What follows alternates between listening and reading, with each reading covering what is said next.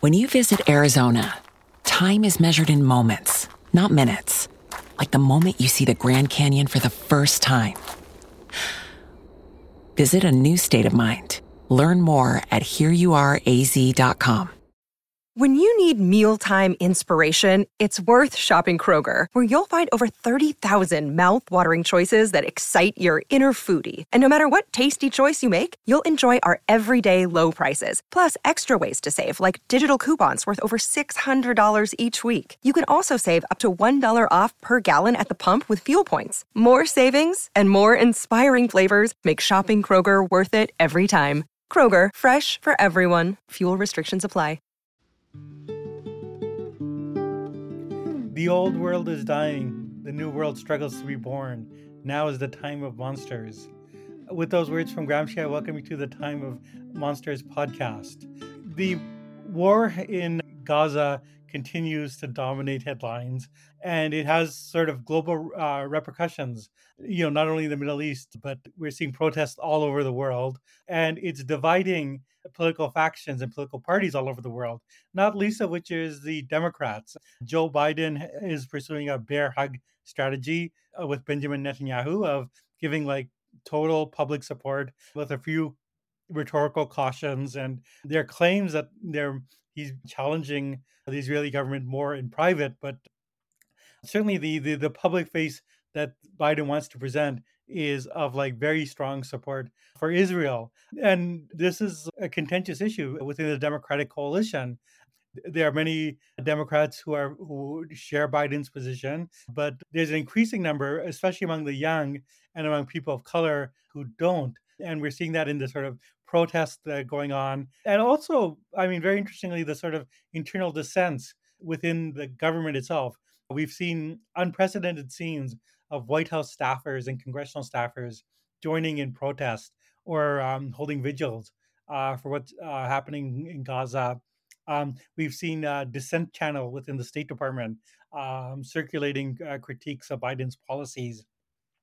Um, and uh, even within uh, an organization like the DNC, uh, you know, which is you know, as establishment and institution as one could want, and anyone who joins it is kind of looking to climb the ladder of worldly success in American politics, there's been a significant number of staffers who have signed a petition in dissent. And this internal critique is joined by external critique of massive public protest. Now, uh, it looks like this is all going to play out. This disagreement within the Democratic coalition is going to play out ele- electorally. And this brings me to my guest, Alexander Sammon, a political writer for Slate, who's written a really great informative piece about how AIPAC, the I guess it's described as a pro-Israel lobby group, is one of the largest lobby groups in America, is is set to invest heavily in the coming election with a particular agenda of targeting those Democrats who are more critical of Israel, notably the squad, who have been at the forefront of pushing for a ceasefire. So, Alex, welcome to the podcast. Hey, thanks for having me. And uh, yeah, let, us get started. So, what's the story here? What's the, uh, as they say in the biz, the uh, what's the nut graph? yeah, yeah, the, the rub. Eh, I guess so. Now we're officially in the 2024 cycle, right? The 2023 yeah. elections are behind us, and so it's sort of like it's it's all 24 from here on out and and the story which i think is going to be really one of the primary stories of this election cycle despite you know all the focus on trump and biden and everything else is that that AIPAC is is uh is is basically preparing to spend an absolutely gargantuan sum in democratic primaries to basically to to knock off progressives and critics of israel. It both is about israel policy and it isn't about israel policy but it's they're going to make uh, a totally unprecedented move to to challenge incumbents. Some of them are many term incumbents who've been around for a long time, who are very popular, who are you know some of the most prominent Democrats in the country. Certainly, the young rising stars of this party. And they're going to, as an outside group, spend what I've what I've heard is at least hundred million dollars in these Democratic primaries, with a particular emphasis on those squad members. So there are five in particular that they have already targeted, four of whom they've recruited opponents for, and one more who they're actively, enthusiastically recruiting for, and there may be more to come. Okay, so I think that gives us sort of the lay of the land very clearly. Now, obviously, you know, the Hamas attack of October 7 and then the Israeli campaign in Gaza, and also one has to say the Israeli campaign in the West Bank because there's a tremendous amount of violence there as well. That has all like, you know, made all these issues much more salient. But actually this sort of, you know, Israeli lobby distrust or hostility towards the new generation of progressives, it predates all that, right? Like this is actually a story that has sort of like longer roots. Absolutely. Yeah, so it's yeah, obviously this story is about the sort of changing landscape of of popular sentiment towards Israel, which is a, a really big part of it. It also is about the changing nature of AIPAC which has just changed as a group dramatically. It's it's it's you know has gone in in just a few short years from being like a bipartisan organization, which is how it's you know sees itself and presents itself, to really being an organ of of the Republican Party, and and that mission creep has been really really pronounced both in hiring in terms of um, who they brought on from the RNC, from the evangelical world. Like you look at the, their top staffing and you can see it. But exactly as you mentioned, despite this, you know, sort of paradigm shattering event that happened on October 7th and the fallout thereafter, this is really a response to, to something that happened in 2021, which is that after the the evictions and, and, violence in Sheikh Jarrah, which is you know with, where the Israeli military and a bunch of settlers pushed Palestinians out of this neighborhood, the a number of progressives in Congress pushed for conditioning military aid to Israel, which is something that just hadn't really mm. been part of the conversation in any meaningful way. And that was a huge, huge shift. And so when that became something that was even a viable policy position for a, a small handful of Democratic electeds, AIPAC really kicked into into high gear. And so immediately thereafter, the sort of coming election cycle that followed, they made a massive intervention into Democratic primaries, which they had never done before. This is something that was totally unprecedented for them. They don't play in primaries. They don't play in Republican primaries still, but they made the, put this campaign together to spend via various super PACs. And there's a lot of sort of hide the ball action with this, where you know they fund pop up PACs and they'll they have all these other sort of affiliate PACs.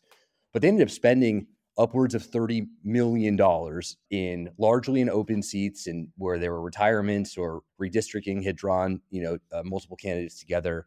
And the campaign was basically to get the most right wing candidates into those safe blue seats to knock out any perceived critic of Israel, of the Netanyahu government. And it was overwhelmingly really successful. So they really did manage to overwhelm the Democratic primary process. And that really set the tone for what we're about to see. Okay. Now, uh, one thing maybe that to highlight though is that when they went into these primaries with super PACs, were those super PACs talking about Israel, saying that like you know the candidate that we're supporting is very pro-Israel and that the one that we are opposed to is not friendly to Israel? Like, did they actually try to make Israel a salient issue in those primaries? Absolutely not. Yeah, it, I mean, if you look at the and this starts in 2021, it actually starts in a special election in Ohio where Nina Turner, who's the well known Bernie Sanders delegate, former campaign affiliate as well, was running against this woman, Shontel Brown. And they came in huge in that race. Nina Turner was seen to have a, a, a huge advantage in polling. It looked like it was an open and shut sort of race. They came in millions of dollars, huge spend, and no mention of Israel policy. I mean, very, very scant mention. We're talking about across 18 different races eventually that were in, they got involved in, in some way, shape, or form. Israel policy is not part of the messaging at all. It's it's it's and there's a lot of reasons for that, but you know the messaging is really you know this more conservative Democrat that we support is supports Joe Biden is the real Democrat is the you know it's you know we'll get this get the Democratic agenda passed. You know it's it's incredibly sort of dishonest in in in the way it presents these this messaging, but critically no mention of Israel policy because the, the Israel policy that AIPAC supports is not popular amongst Democrats. It's really not popular amongst Americans broadly. And we've seen that now with these recent polls, mm-hmm. but especially with Democrats, it does not, it's not going to move people to vote for a congressperson. It's going to move them to vote against them. And so, yeah, that, that has played no role in, in, in that messaging. And, and it's critical because, you know, it is ultimately also about other Republican agenda items and Republican policies. It's it's it's not just about Israel. It's about a number of things that you know the conservative faction of this country would like to see enacted. Mm-hmm. Yeah, yeah, no. So I because I, I think that, that that that's a kind of an interesting point. Just that you know it's become a side of politics that dares not speak its name. Like you can have pro-Israel money that spends in primaries to advance its agenda, but like it won't do it so under its own names. It will its own uh, stated agenda or its own agenda, but like make other claims. The um, uh, other thing, as you said, was a lot of this happened in sort of like open seats. Um, did they invest in like trying to challenge incumbents in 2021 and 2022? Not really. Yeah, it was mostly yeah. open seats. There were a couple of instances where there were two incumbents drawn together uh, by redistricting.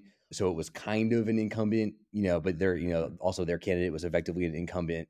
The most, I think, acute example of this was in Michigan, where Andy Levin, who's a mm-hmm. progressive, a really strong pro labor progressive from a you know, a famous political family in Michigan who's a president of a synagogue, like someone who's a very prominent Jewish member of Congress, one of the most prominent Jewish Democrats, ran against Haley Stevens, who is not Jewish, but because Andy Levin was strong on labor, because he, you know, espoused a hand, you know, a handful of of very progressive policy positions, but also because he had cr- criticized Israel in, in in a very marginal way, in, in the in sort of J Street affiliated way of being for a two state solution.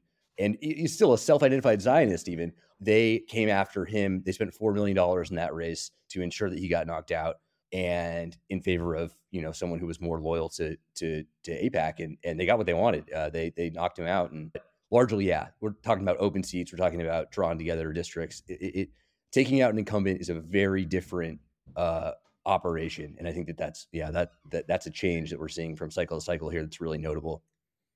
Yeah. So the, the issue of incumbency, I think, is important because normally, like political parties, you know, like aside from whatever ideological claims that they might make, they are really job programs. And a big part of the job program is, you know, you scratch my back, I scratch yours. You, you want to incumbents like to defend other incumbents. Like you, you, that's the kind of like the bargain that holds a political party together. You know, like I'll support Nancy Pelosi, and then she'll like help me keep my seat in primaries. And that's really the way the Democrats have behaved in the past. Like, like, like. So, how do you think the Democrats as a party will respond to challenges to incumbency? Because I think you know, like they in the past have been very hostile to progressives who have like challenged incumbents. So, so, so does this set up contradictions within the way that you know the Democratic Party as an organizational eh, entity sees its mission or sees how it operates? Yeah, it, it's it's it's a it's a contradiction that's actually so extreme that it the the sort of weird inaction so far on this is, is it's impossible to sustain. Like it's going to go one way or the other. But right, this is a party that adores incumbency, and and it, this is actually embodied best probably by Hakeem Jeffries, who's obviously the new uh, top ranking Democrat in the House, the minority leader. And Jeffries is, is a champion of incumbency to a fault, right? To, to an mm. extreme, mm-hmm. will defend incumbents, you know, who, who are opposed to Democratic p- priorities on all sorts of policies. It started a super PAC or, or at least a political action committee um, not long ago, just for the purpose of defending incumbents against progressive primary challenges. Like this is someone who's incredibly dedicated to uh, protecting incumbents it, and that's you know that's been the, the mark of leadership in, in in the House for a long, long time. Pelosi and Hoyer and Clyburn are all like this. At the same time, Hakeem Jeffries is an AIPAC guy. I mean, he's a real AIPAC guy, and if you go to the AIPAC website, he is all over it. It's like you know they got video montage, there are photos of him. Hmm. He, the, you know the the his top donor group from the 2022 cycle was the Israel lobby. There's no question about his allegiance to this group, and so it puts him in a very interesting situ- position. It's a very interesting situation because it's like here's someone who is an avowed defender of of incumbency. You know, no matter what, it doesn't matter if the this person is an opponent of all the policies that uh, Jeffries wants to see passed into law. He will put money. Leadership has always been like this: money, endorsement, advocacy, campaigning for incumbents. Basically, no questions asked. Um, at the same time, AIPAC has, has sent a lot of checks his way, and so he, right now he has been unwilling to say this is not acceptable. We're not going to let this group raise money from Republicans and then spend it in Democratic primaries and and jeopardize not just the incumbents but even the majority. I mean, this is something that has the has the risk of really blowing up and costing them them seats. And so it's not just about moving the sort of political pulse to the right. It's also, you know, it sort of it puts those that, that math into into question. And and uh, so far, Jeffries has not been willing to say this is unacceptable. We can't let an outside group run roughshod over the Democratic primary process. But at some point, they're going to have to do one thing or the other. They're, you know, either the DCCC and the House uh, majority PAC is going to have to spend exorbitantly limited resources on protecting these incumbents, or it's going to just engage in you know incredible self-defeating hypocrisy and, and let this happen. So one or the other, but really a, a, a, a turning point moment. Yeah, yeah, no, ex- exactly. And to maybe highlight that contradiction that you've spoken about, there's a congressman in Texas, I believe. Is it Henry Cuellar? Yeah, uh, Cuellar. Yeah. Oh, yeah, go, go, Henry uh, Cuellar. Yeah. He now now this is he had a primary challenge, and he's someone that one would think Democrats would be dubious about. I mean, he's anti-abortion at, at a point where you know the party has very good reason to try to like you know emphasize its pro-choice stance as strongly as possible because that is very ele- electorally successful for them. But you know, and he was challenged by a sort of progressive challenger who was pro-choice. But Nancy Pelosi and the all the other Democratic leaders they they they really rally to him. Like they they you know this is a send in the cavalry uh, cavalry moment because he would have lost if the party elite had not like really rallied behind him, and he just very narrowly squeaked out a primary victory. Now you would think that well, this guy had benefited from incumbency. Like, does he support the the idea of incumbency uh, protection above all else? Certainly not. Yeah. So we thanks to thanks to a, a keen-eared American University student who was at a who Henry Henry Cuellar spoke to at a in a in a lecture God just a couple days ago now. Yes. He uh, yeah he said that he had spoken to Hakeem Jeffries after you know the story that I did at Slate ran saying that AIPAC you know was going to spend 100 million dollars on Democratic primaries in this cycle with a focus on knocking out uh, incumbent squad members, incumbent progressives. And he said that he had spoken with Jeffries and encouraged him not to intervene, not to not to spend on behalf of those incumbents, not to protect them, and to let AIPAC basically do its thing and knock them out, which is incredibly wild because the, the double standard here is is is you know it's it's it's galling because right as you say like two separate times now Cuellar has been on the ropes, needed support, massive financial support, which he got from AIPAC and its sort of affiliate super PAC groups, but also from leadership who gave him these endorsements. They even went down to South Texas and campaigned for him. They did this stuff despite the fact not only that he's anti-abortion, right, as you mentioned, not only that he has an A rating from the NRA, so he's an opponent on gun control. Like these are core Democratic concerns. But he also his house was raided by the FBI. I mean, like you know the the the number of of issues were were you know it's a litany of, of of issues and and and House leadership came through for him in a massive way and absolutely turned that election. I mean, when when he ran in 22, it was like a couple hundred votes was the difference. It, you know, you don't even have to be measured about that. That certainly pushed him over the edge. And and and now he's saying no, right? That that incumbency protection racket should not extend to his more progressive colleagues, despite the fact that it's the only reason he's still in Washington.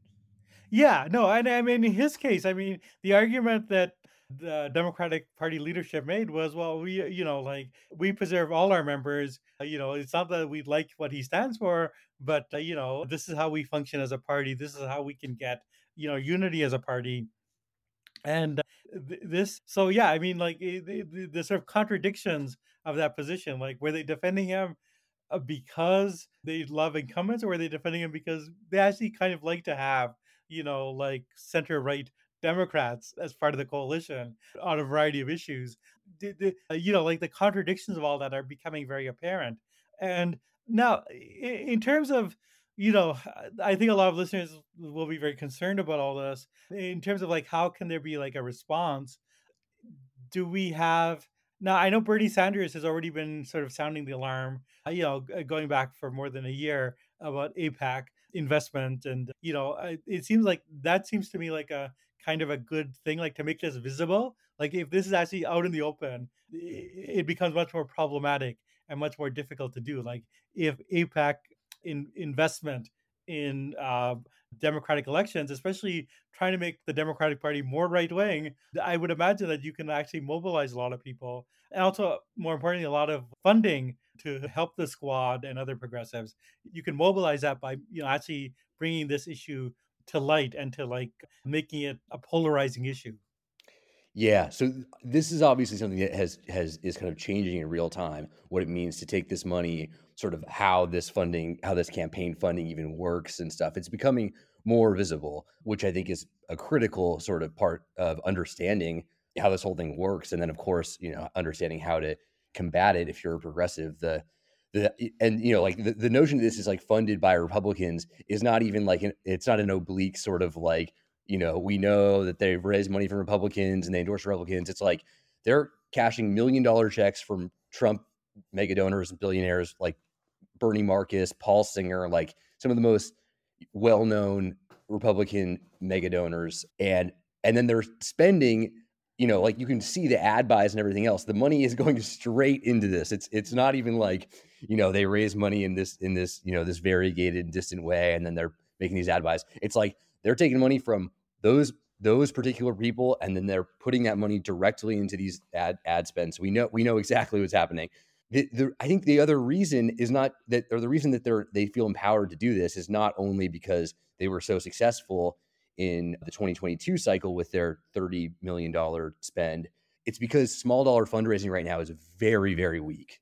Mm. So obviously, like members of the squad, one of the things that they've you know established from the beginning is that they will not take corporate PAC money, they will not take super PAC support, they will only raise money from small dollar donors, which has been you know which was sort of a, a revolution in fundraising for, in, in the Democratic Party for a time. It was hmm. a, you know a very novel commitment and it worked has worked great to a point, but this year there's been really low enthusiasm. There's a number of reasons for that probably, but the the the fundraising numbers for for Cori Bush, for you know, for Jamal Bowman, they're they're not good. They're low. They're low numbers, and so it's it's an interesting conundrum now where it's like, okay, we know we know like we know that money it wins, and we know that you know spending more does correlate strongly to to these outcomes, and and if you're a small dollar you know reliant person, it's it's all of a sudden you're looking at you know these trends in fundraising, and it's like it's it's not as easy as it was to raise money yeah. from small dollar and and that's a huge concern now as well to to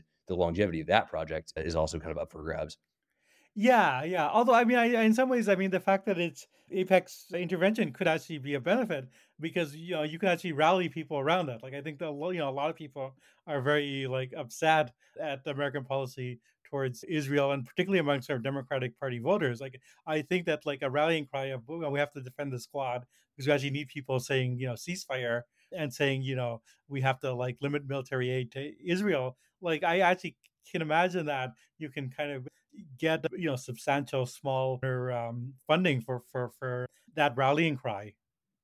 Yeah, yeah, and we'll see as we get closer to election day, you know, how that how that scans, if that's scrutable. I mean, I think that this is one thing actually where there the the analog is is to the NRA that mm-hmm. this is like this is something that like the, the impact of taking AIPAC money, what it means to be supported by AIPAC, what it means to take uh, their funding, I think is really radically changing in real time. And so, mm-hmm. um, you know, for a long time, Democrats have, have been proud to say that they take, you know, they've mm-hmm. courted AIPAC support, not just because there's so, so much money to be had by having that endorsement, but because they thought it was, you know, something to, to pride oneself on as a candidate.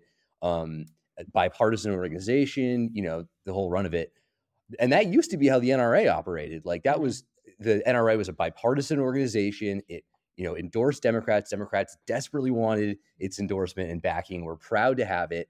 And in a handful of cycles, it went from being that to something where no Democrat would ever, ever openly affiliate with this organization because we know obviously that it's a far right organization now. It's mm. it not only does it work on you know this incredibly unpopular gun policy, the total deregulation of, of gun violence in, in the US, but also on a handful of other Republican priorities that have nothing to do with gun policy. And and and that shift happened pretty quickly. And I think that we might be seeing that with AIPAC as well, where what it means to take money from them, what it means to be one of their candidates, I think is different today than it was even a handful of weeks ago. And I think that's something that progressives will hope they can hammer on, hope that that's scrutable messaging wise, and maybe right is something that ends up sort of alienating that group from the party in a more meaningful way, which which you know would would be a really profound change. Yeah, well, I, I mean, one can imagine ways in which that this could be accelerated or happen. And as I mentioned, I mean, just the very fact that Israel is so much in the news actually, I think, works against AIPAC because then you know they can't be just they're funding somebody, but Israel isn't salient to voters, and you can you can't point out what's questionable about this group giving funding, but also like all the other activities that AIPAC does in terms of, you know, they've given a lot of money, not just to Republicans, but to Republicans who are election deniers. And that's a really big issue for like Democratic Party voters. Like, like, and they've given, you know, they've very, been very closely aligned with tr- the Trumpist agenda in many ways. So, like, I think that if you know, like, AIPAC is more becomes more controversial, becomes more polarizing, becomes something that's actually discussed, and discussed in ways that are you know partially about uh, you know what's happening in the Middle East and how it's something that many Americans are opposed to, but also discussed in its you know involvement in American politics is involvement with you know some of the most distressed distressing trends in terms of authoritarianism um, and the GI, GOP's rejection of democracy, then you know, like to me, it's very easy to imagine the scenario you outline, which is that AIPAC becomes like the NRA.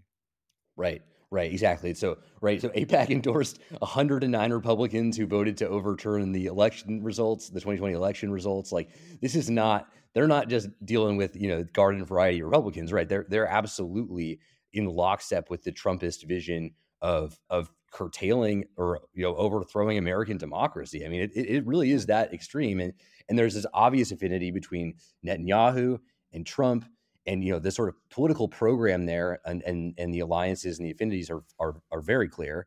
And and yeah i think right making that whole thing articulating that whole thing is a challenge but i think it actually could be a, a meaningful one on on messaging and and right i mean ultimately you don't spend a hundred million dollars on primaries out of a position of strength right? It's it's if they really thought they had this popular mandate they wouldn't need to spend it, it, it you know? So in a sense right it's it's it's it's sort of a shock and awe thing where spending that much money on primary races is crazy. Like it is so much money, and especially you know there's not even that many like there aren't that many open seats. Like they're not going to get involved in Senate races. Maybe Michigan they might because mm. you know that's an open seat, but like they can't really blow out a Senate race because those are too expensive. But but you know like for a handful of House races, this is a colossal amount of money.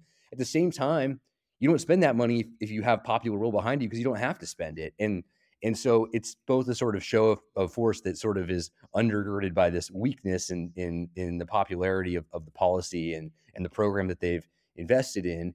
And uh, it's tough to knock off incumbents. You know, it's like these are popular incumbents. They're they're well known. Like this is ends up can end up being a battle that you you end up burning money. And and I think that that's a that's the thing too. Is that obviously there's you know I think this is a, a moment where AIPAC feels very powerful because you know they're you know they're calling the shots on messaging and all sorts of stuff and in both parties in a lot of ways but like it's also there's also a tinge of hubris here because it's like you know you are you sure you want to go up against Rashida Tlaib is a very popular representative mm-hmm. and if you're going to really you know you're going to spend money to recruit someone and then you're going to pay to to to get see this thing through it's going to cost a lot and and it might not work and if it doesn't work all of a sudden this sort of big bad powerhouse that is that is AIPAC in DC looks a lot less formidable, and that is a you know that's a big change. That could be that could be really really lasting and consequential. Yeah, no, no. I mean, I think you make a good case that this is going to be one of the big battles in the coming election, and I think it's something we should all pay attention to. And I, I think it's something the listeners in particular. It, I mean, our conversation, I think, might inform how they want to get involved with politics and what are some of the fights that are they might see as essential. So the, I will keep an eye on this, and I just want to thank you for being on the program. I, it's, it's, I think it's been a very illuminating discussion. Yeah, totally. Thanks for having me. It's always a blast.